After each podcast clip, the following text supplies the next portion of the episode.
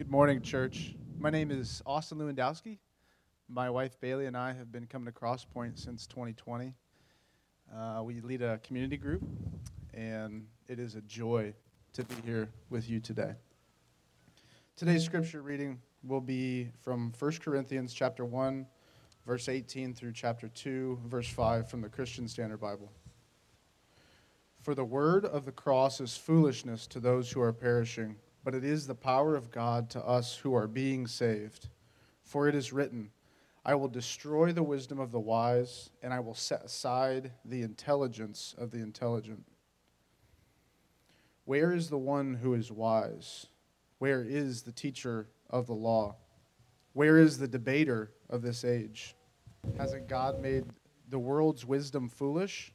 For since in God's wisdom the world did not know God through wisdom, God was pleased to save those who believe through the foolishness of what is preached. For the Jews ask for signs and the Greeks seek wisdom, but we preach Christ crucified, a stumbling block to the Jews and foolishness to the Gentiles. Yet to those who are called, both Jews and Greeks, Christ is the power of God and the wisdom of God because God's foolishness is wiser than human wisdom, and God's weakness is stronger than human strength. Brothers and sisters, consider your calling. Not many were wise from a human perspective, not many powerful, not many of noble birth. Instead, God has chosen what is foolish in the world to shame the wise, and God has chosen what is weak in the world to shame the strong. God has chosen what is insignificant and despised in the world, what is viewed as nothing, to bring to nothing what is viewed as something, so that no one may boast in his presence. It is from him that you are in Christ Jesus, who became wisdom from God for us, our righteousness, sanctification, and redemption, in order that, as it is written, let the one who boasts boast in the Lord. When I came to you, brothers and sisters, announcing the mystery of God to you, I did not come with brilliance of speech or wisdom. I decided to know nothing among you except Jesus Christ and Him crucified. I came to you in weakness, in fear, and in much trembling. My speech and my preaching were not with persuasive words of wisdom, but with a demonstration of the Spirit's power, so that your faith might not be based on human wisdom, but on God's power. This is the word of the Lord. Okay, uh, we've been out here for years. This is a first. We've been rained out. We've been. Uh, it's been chilly. Today is a blustery one. So thanks for coming out. Uh, if you have a Bible, open it up to 1 Corinthians. We're going to be in uh, chapter two there, and then chapter one, starting in verse 18 of chapter one, and then getting to uh, verse five of chapter two.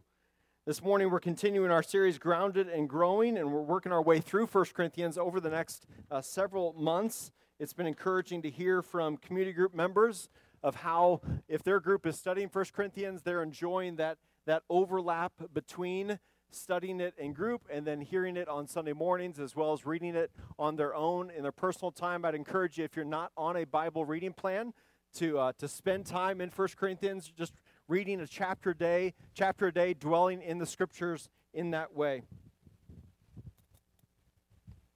The gospel of God's grace, the good news of Jesus Christ, makes no sense to the world. It's countercultural. It's upside down from how the world thinks and how it operates. In our world, there, there are two great commodities, among others, that are valued or esteemed wisdom and power.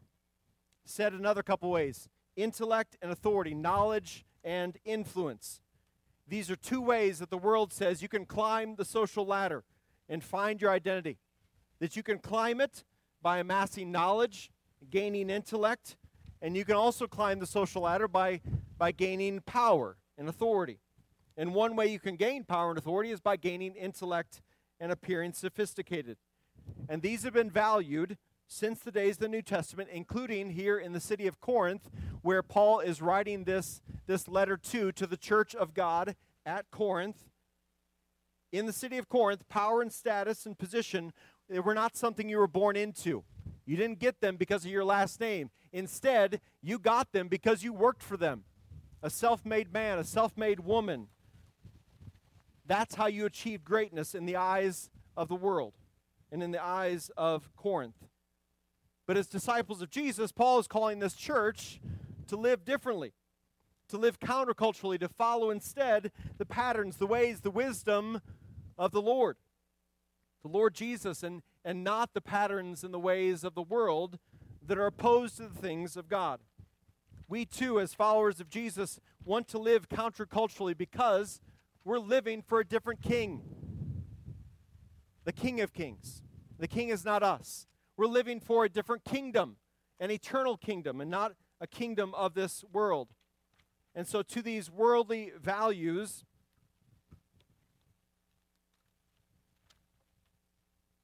of wisdom and power, intellect and authority, the kingdom of God is upside down from how the world sees them. The world says, gain wisdom and power so you can make much of yourself and boast in yourself. And the kingdom of God says, though, wisdom is found not in looking into yourself or to the philosophies of this age, but instead looking to the Lord who embodies wisdom. Wisdom is found through living in awe of the Lord and seeking to align your life with His ways so that you might live a life of loving God with everything you have and loving your neighbor as yourself. The kingdom of God says power is found not in beating your own chest, but in humbling yourself before the one who has all authority and power. That strength is found not in self, but through faith in, in your Savior. That his strength is actually most on display in our weakness. In this passage, Paul is calling the calling the people to ultimately not boast in themselves, but in Jesus alone, to make much of Jesus and his good news. And at the core of the gospel is the cross of Christ. We pick it up in chapter 1, verse 17. Paul continues to remind the Corinthian church about how the cross is so central. He says this in verse 17 through 19. For Christ did not send me to baptize, but to preach the gospel, not with eloquent wisdom, so that the cross of Christ will not be emptied of its effect. For the word of the cross is foolish, foolishness to those who are perishing, but it's the power of God to us who are being saved. For, for it is written, I will destroy the wisdom of the wise, and I will set aside the intelligence of the intelligent. A crucifixion was a horrible way to die. The cross was humiliating, it was cruel, it was one of the most, if not the most, worst ways that humanity's ever created, invented to destroy another human life. A Roman statesman said at the time, the cross, it speaks of that which is so shameful, so horrible. It should never be mentioned in polite society. So this wasn't the icebreaker before small group. This wasn't polite conversation to say, hey, how about that weather? Well, it was windy today. Hey, did you hear about the criminal who was crucified last week? Those two didn't go together. The symbol of a cross was despised. It wasn't something you put around your neck. It was the it was the form of capital punishment reserved for the worst of the worst. And yet here Paul is saying the cross is central, central to our faith. Verses 20 and 21. Where's the one who is wise? Where's the teacher of the law? Where's the where's the debater of this age? Hasn't God made the world's wisdom foolish? For since in God's wisdom the world did not know God through wisdom, God was pleased to save those who believe through the foolishness of what is preached. There is no wise man, no teacher, no debater who can do what Jesus has done. In our world, we value, again, knowledge and intelligence. And Paul is not saying those are bad or sinful. He was an educated man himself. But so often we just assume that those who know a lot then must automatically know a lot about God. And that's a terrible assumption to make because oftentimes they seek to know about God, but without first knowing the cross. You and I can't know the one true living God without first knowing and going through the cross. Charles Spurgeon said this It's certain that a blind man is no judge of colors, a deaf man is no judge of sound, and a man who has never been quickened into spiritual life can have no judgment as to spiritual things. This is what Paul is saying. If we want to know what it means to follow Jesus and to be able to know God in relationship, then we first need to know know the cross. Because on the cross we see both the fullness of truth and the fullness of grace, we see that our sin has tragic consequences. And the Lord Jesus, who came in the fullness of grace and truth, willingly laid his life down, paid the price in full for those consequences of sin, his death for our life, his sacrifice for our salvation. In our world, there are plenty of intellectual people seeking to teach about who God is. And Paul is saying if the cross is not central to their teaching, if there's no mention of Jesus Christ and Him crucified and raised to life on the third day, then their counsel will not lead us to the God of the Bible. Then the triune God who is eternal and personal.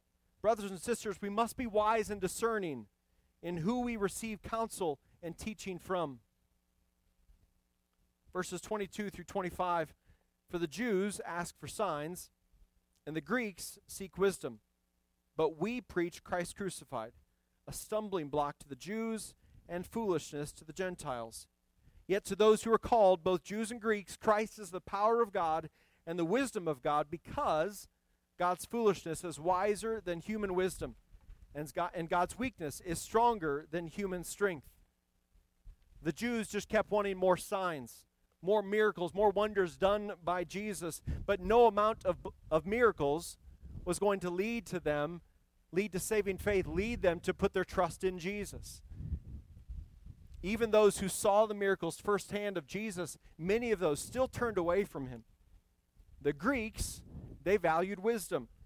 And to think that the Son of God, the, the Messiah, the promised hero, would die, lay down his life for others, it doesn't seem to make sense at all. It, it lacked wisdom in their minds. It seems utterly foolish by his death we live? That it doesn't make sense to the Greek. Even as you read the gospel accounts, it, it doesn't make sense to the disciples of Jesus either. Suffering and death of the Messiah, let alone in the public, humiliating way of the cross, didn't fit how they saw this redemption story going. But when we look at the cross, we are reminded of this truth found in Isaiah 55, verses 8 and 9. For my thoughts are not your thoughts and your ways are not my ways. This is the Lord's declaration. Verse 9 then, for as heaven is higher than earth, so my ways are higher than your ways, and my thoughts than your thoughts. As one commentator says, God's wisdom is not man's wisdom multiplied to the highest degree. God's wisdom instead is a wisdom of a different order altogether. Paul says in verse 23 that the cross is often a stumbling block. For some of you who don't wholeheartedly trust in Jesus yet, this is your reality. Jesus and the cross is still your stumbling block. You believe there's right and wrong. Maybe you, you even believe in a divine being, a higher power. Maybe you even believe that, that this life is not the end, but you're stumbling over, you're tripping over Jesus and the cross. When you see the cross, you see death, but, but you have yet to see that that death was, was laid down for your sin to pay the price of your sin. And that apart from trusting in the work of the cross, that you're still separated from the Creator God who desires relationship with you. Maybe you're thinking, I'm good enough without the cross. I can deal with my own sin in my own strength. Or you're looking at other people thinking, well, th- that person over there, that person I read about on the internet the other day, boy, th- that person really needs forgiveness, but I'm not so bad comparatively speaking. Or maybe you're thinking, I don't deserve the death of Jesus in my place. I'm unlovable. I'm too broken. Why would anyone lay, lay their life down for, for me? I've done too much or I've had too much done to me. Either way, whether you're puffing up with pride or sulking in shame or condemnation, may you hear the cross this morning. May you hear the gospel and see it as good news for your life and trust in the risen Jesus today. Paul is saying if you remove the cross, then you've removed the gospel. So this is this is why simply becoming a moral person isn't what it means to follow Jesus. The gospel is not be moral or try harder or stop this or start that. The gospel is come and die so that you might live. The gospel is that Jesus died in your place so that you might live through faith in the Son of God The gospel is that in Christ alone and through no other means there is salvation, there's freedom, there's forgiveness, there's peace, There's joy, and it's through faith alone and by grace alone. The subject of the cross is the clearest way to determine which road you're on and who you're tr- truly following, if it's the narrow road that leads to life or the wide road that leads to destruction. Because for those who've been called by God, who are following Jesus as Lord and Savior, verse 24 is telling us that, that we fully believe that Christ crucified is the power of God for our salvation. We hear that Jesus took on flesh and dwelt among us, that he was holy and lived a sinless life, that he died on the cross for our sins, rose again on the third day. One day is returning, and we go, He died for me. He substituted himself for me so that I could find life. I've sinned against him. I trust in Jesus. I'm going to follow him with, with my life. My life's devotion is to him. It pleased God to save people through the simple sharing of the cross and the gospel because, because God gets the glory then. Loved ones, the, the Lord of the universe and all the heaven would rejoice in you trusting in Him today, rejoicing in your repentance and faith in Him, rejoicing in you transferring your trust away from yourself and putting it on to a sufficient Savior who beat death and rose again. Paul writes in verse 23 We preach Christ crucified. That's my hope for us, Crosspoint. That we don't drift toward any sort of man made or, or human wisdom thinking that it somehow has power. We don't settle for living for an eternal, or we don't settle for living for an earthly kingdom when we've been called to live for an eternal kingdom. Christ crucified is the foundation of our hope. It's the, it's the worst thing that's ever happened in the history of the world, and yet it's the best thing that's ever happened for those who have trusted in Christ. Because the cross is freedom. The cross is where wrath and love collided. The cross says that we've sinned, we've done wrong, wrong must be punished, and that condemnation, that punishment was laid upon Jesus. We see grace poured out.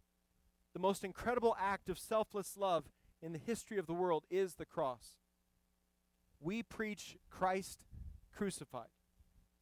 The word Christ gives the impression of, of power, triumph, Messiah, hero. Crucified gives the impression of weakness, defeat, humiliated.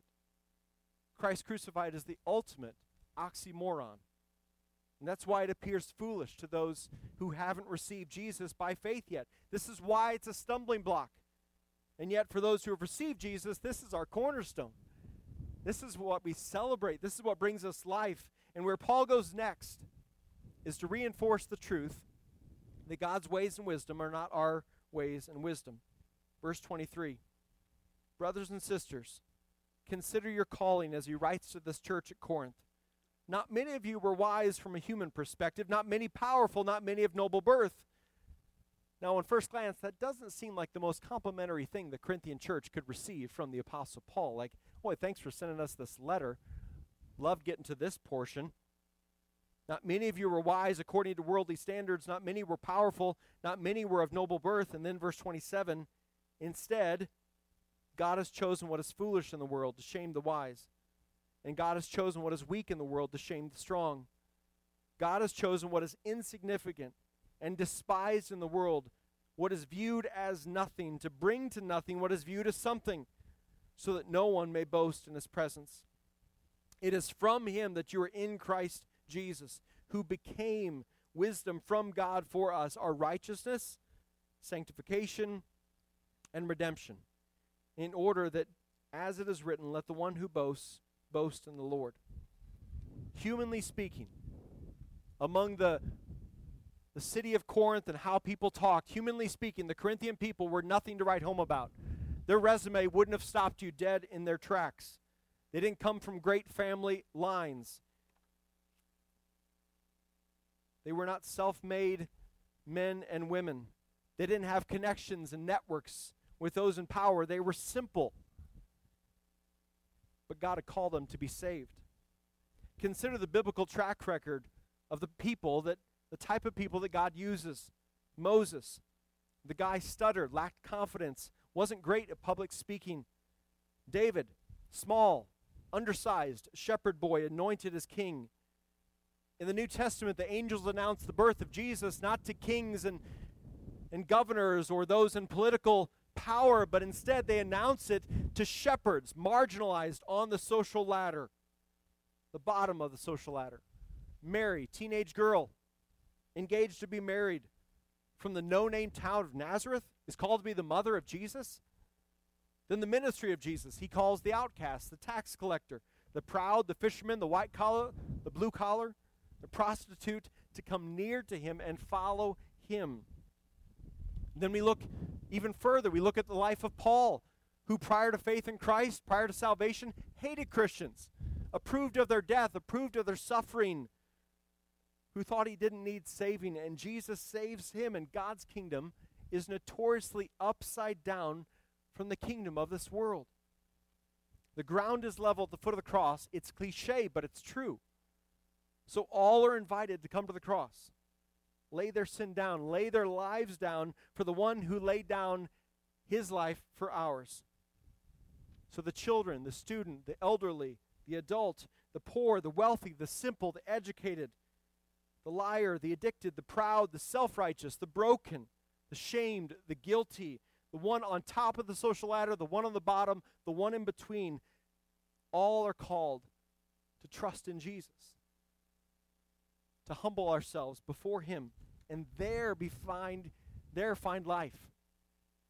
Notice that twice in this section we are charged to not boast in ourselves, but in our God. And the reason being is a phrase that keeps getting repeated there that God has chosen. Before we were made, God saw us in our sin and rebellion, and He graciously set His favor on us. But not because of us, but because of Him. So God's love for us is, is not leading us to boast in, in ourselves for earning that, but instead boast in Him because He simply loves us out of the goodness and the perfection of His heart. We see God has chosen. We also see God called in verse 24. God has called you out of darkness into light. God has called you away from the life that leads to death and into a life that leads to eternal joy and rest. He has called you to turn from trusting in yourself and trusting instead in Jesus and the cross. John Piper gives this analogy as it relates to God calling us. He writes, It was like the effectiveness of a command that someone uses to wake you up from a deep sleep. You lean over their ear while they are asleep and you cry out, Wake up! Maybe you had to do that this morning to your kid before you got up. And they bolt upright, Piper writes. They did not hear the command and ponder it and then decide to wake up. The command accomplished what it commanded to wake up. Piper goes on, That's the way God raises us from spiritual death. And only God can do it. He did it for you. He loved you this way. Ephesians 2 4 says, It was because of God's great love that He made us alive when we were dead. Piper writes, You were about to sleep yourself into hell, and God woke you up to the ugliness of sin and the beauty of a great Savior. He loved you with a great love. It's an incredible truth to be reminded that the God who created this, this world, the skies, the stars, spoke them into existence. He loves you. He loves us. And such truth doesn't lead us to pride, but to humility. That we would boast in the love, mercy, and grace of our God, that it would cause us to be grateful and worship Him, live devoted to Him. Verse 30 and 31 It is from Him that you're in Christ Jesus, who became wisdom from God for us our righteousness, sanctification, and redemption, in order that, as it is written, let the one who boasts boast in the Lord. Paul reminded that us that we preach Christ crucified, and now Paul reminds us of realities for those who are in Christ Jesus, who personally understand the significance of the cross. He gives us three words righteousness, sanctification, and redemption. Righteousness, meaning we are legally declared not guilty before God as well as we've been given all the righteousness of Christ in return to our account. All the perfection of Christ is given. So on the cross, he took on our shame, our humiliation. In exchange, we are given his righteousness, his right standing, and God the Father remembers our sin no more. sanctification. In Christ we grow. We grow not by focusing on ourselves, but on Jesus. He enables us to grow. We are changed by His word, which is truth. He is faithful to complete the work that He has begun in us. Redemption. Think slavery. The idea is that we've been purchased to permanent freedom. We have been bought with a price, and that price was Christ crucified. And so we've been set free from sin, set free not so that we could re- return to it, but so that we could worship Him, serve the Lord, love and serve others wholeheartedly. In Christ, we've been given everything we need. He is our everything, He is our salvation, our righteousness, our sanctification, our redemption. And when we are tempted to believe otherwise, when we are tempted to wonder about our righteousness, our sanctification, our redemption, we point back to Christ crucified, to the cross. When we are tempted to wonder if the cross was enough to pay the price for our sin, or if God has forsaken us or left us alone, or if we will ever we will always battle the sin and maybe never overcome it, we are tempted when we are tempted to believe such lies. Crucified. And the cross changes everything. Brothers and sisters, consider your calling. Not many were wise from a human perspective, not many powerful, not many of noble birth. Instead, God has chosen what is foolish in the world to shame the wise. And God has chosen what is weak in the world to shame the strong. Crosspoint, may we be a people who do not boast in us, our wisdom, our power, but in our God, because God is in the business of using ordinary people to do extraordinary things because it's His Holy Spirit at work. Ordinary people who've been called out of darkness into light, into a mission alongside one another, a mission that we only get to play out this side of heaven. In the first five verses of chapter 2, what Paul is saying about himself, just like he gave a, a humble assessment of the Corinthian people, he's giving a humble self assessment of himself, saying that he himself boasts in the Lord as well. He writes, chapter 2, verses 1 through 5 When I came to you, brothers and sisters, announcing the mystery of God to you. I did not come with brilliance of speech or wisdom. I decided to know nothing among you except Jesus Christ and Him crucified. I came to you in weakness, in fear, and in much trembling. My speech and my, my preaching were not with persuasive words, wisdom, but with a demonstration of the Spirit's power, so that your faith might not be based on human wisdom, but on God's power. He's reminding them in the 18 months that he was with them, they began to trust and follow Jesus not because of Paul, but because the power of the Lord at work through Paul. That the Lord used his humble speech, his preaching, that the Lord worked in spite of Paul's weakness and fear. And what the people saw, what they heard, caused them to move their trust away from human wisdom and place it in the person and work of Jesus Christ. My brothers and sisters, the Lord is not asking you to go and make disciples in your own strength, but in His. He's not asking you to rely upon your persuasion, but rather on your prayerfulness as He saves and does the work, relying upon His power. He's asking you to forsake depending upon yourself and instead depend upon the Spirit who is in you and working through you. May we, as His people, simply be found faithful to show and tell of the good news of Jesus, and God will cause the growth. Lord Jesus, thank you that you are the fullness of grace and truth. Thank you for being our righteousness, our sanctification, our redemption. Thank you for purchasing us back from slavery, setting us free, all by grace alone and through faith alone. Lord Jesus, I pray that you'd bring about salvation today. Move people to trust in you and you alone. Wake up spiritual sleepers, bring them to life in you. Thank you for being our sure and steady cornerstone. In our weakness, may your power be displayed. In our lives, may we pursue your wisdom and, and align our lives by it. May we depend upon you. Give us a growing humility that seeks to be formed by your wisdom and dependent upon your power. Enable our minds, hearts, lips, and lives to boast in you, to glorify you, to make much of you, Jesus. We love you. We're devoted to you. We pray this in your name, Jesus. Amen. Jesus says this in Matthew 5 Blessed are the poor in spirit, for the kingdom of heaven is theirs. Blessed are those who mourn, for they will be comforted. Blessed are the humble, for they will inherit the earth. Blessed are those who hunger and thirst for righteousness, for they will be filled.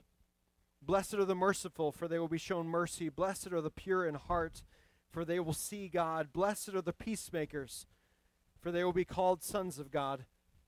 Blessed are those who are persecuted because of righteousness, for the kingdom of heaven is theirs. Father, thank you that, that your kingdom is not of this world, it is upside down. Enable us by your Spirit's power to live counterculturally, trusting in you and being a light for you, to be an ambassador, a witness, a testimony for you. Thank you for the opportunity we have to gather outside today to enjoy lunch together. I pray that you would bless that fellowship. Thank you to, to those who brought food, who are serving behind the scenes so we can enjoy that fellowship. Thank you for our sound team. Thank you for sustaining audio this morning. And God, thank you that your word is, is eternal. It's continuing to change lives. I pray that you would strengthen the church of God at Crosspoint as we fellowship together. We love and trust you in Jesus' name. Amen.